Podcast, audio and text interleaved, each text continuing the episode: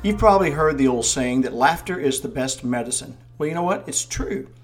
There's a lot of benefits of laughter, but here's just a few. Number one, laughter boosts your immune system. That's a good thing anytime, but especially helpful during a pandemic.